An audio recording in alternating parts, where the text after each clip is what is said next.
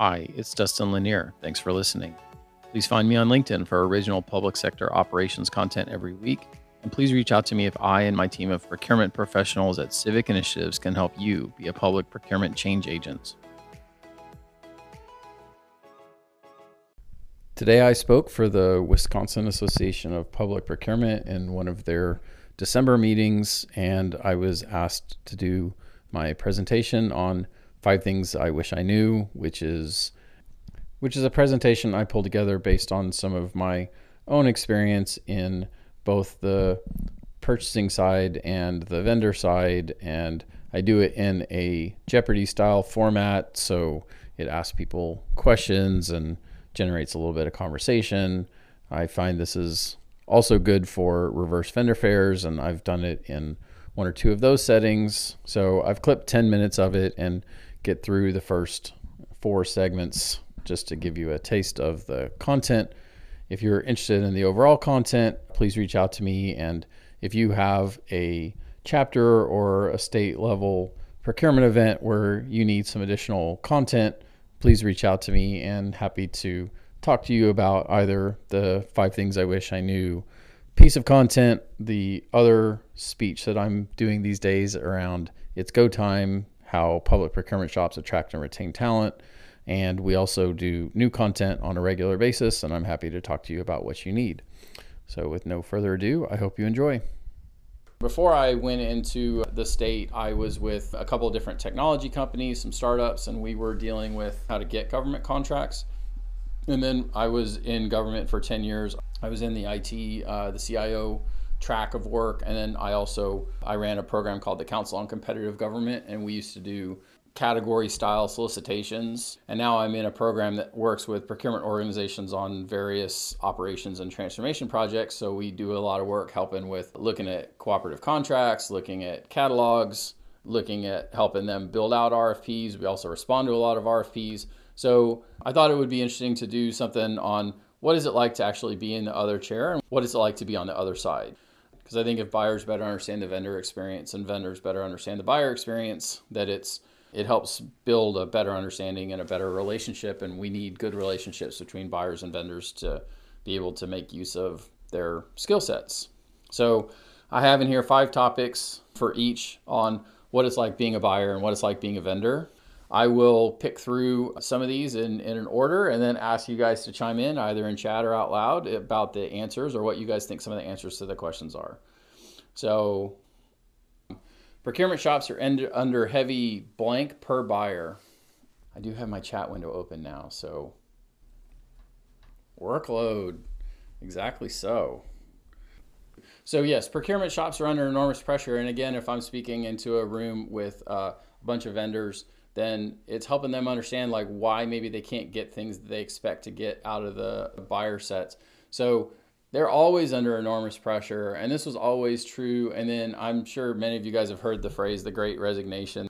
It's been a new term that people have been saying a lot. So over 25 million people quit their jobs in the first seven months of the year, and then I haven't updated this slide, but 4.4 million people quit their jobs in September. Now that doesn't mean that they quit and didn't do anything else, but it means there's a lot of motion.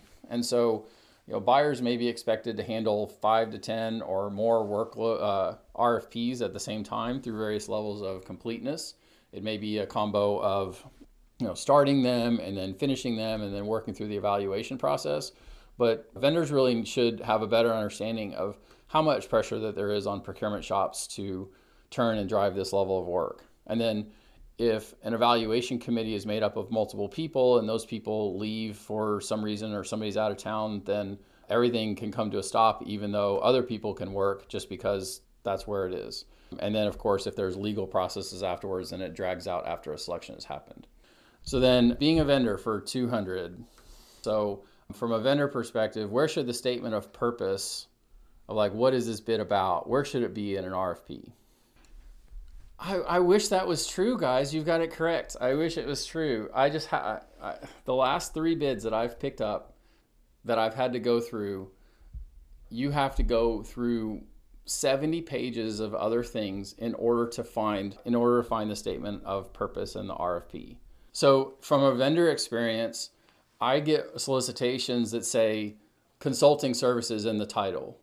I don't know what that is. So then I have to go and I have to pull the bid. Well, then the bid may require me to log in in order to get the in order to get the bid.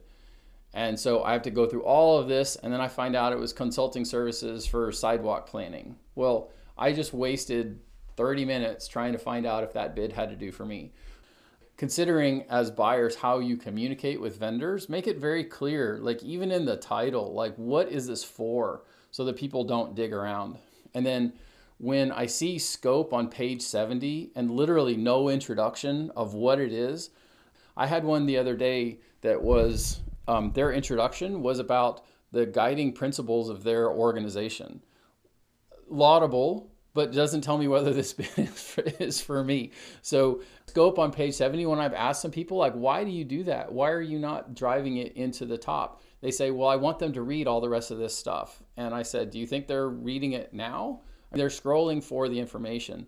I'd suggest that if your bid allows it, please start with a clear statement of purpose. Like, what is the bid for? Who should be reading this bid so that vendors who don't know if it's for them or not can quickly determine whether this is something they ought to be in. If you have the ability to add an environmental narrative, like what is the reason why you're doing this bid, I think that's always also very helpful. What is the reason for it? It's just courteous to allow vendors to understand whether the bid has anything to do with them.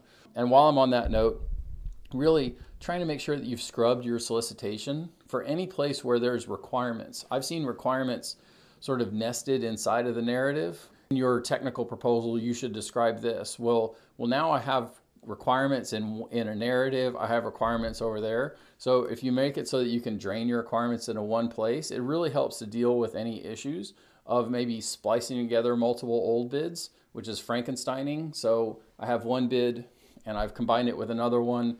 I've had bids where the statement of what's required from a financial reporting perspective is different in one section than another section. And all that does is it creates questions that then have to be reconciled, and then people having to come back and say, what is this for? And it just generates a lot of vendor questions.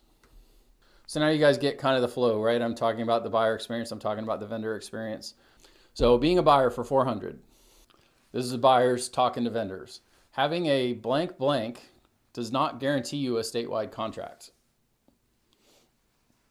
Something a buyer would tell a vendor. Both of the words start with C. There you go, Lisa. Cooperative contracts. Probably one of the number one things that vendors, new vendors, don't understand is just because they have a cooperative contract doesn't mean that they automatically are able to come in and do business with you. So the market is saturated with cooperative contracts, as you guys know. I, this is a short list. I probably should make the more thorough list, but Sourcewell, Omnia, NASPO, Value Point, E&I, state co-ops, regional co-ops. Now there's groups like Compare Co-ops and and uh, and CoProcure that are trying to help create marketplaces around being able to understand all the co-op options. So sometimes new vendors will think, well, I have this contract, so therefore I'm automatically able to go and do work. Vendors need to better understand that they have to be able to make a business case on why that contract is adoptable by the entity and how it fits in with your contracting strategy. Um, sometimes, if it's a co op contract that has multiple vendors on it, there's reticence to pick up one vendor out of the contract because it'll mean that all the rest of the vendors will call and say, Well, I want to be on the contract too and it just creates a lot of administrative burden. So I would expect for a vendor with a co-op contract to be able to make a good case why this contract solves a problem.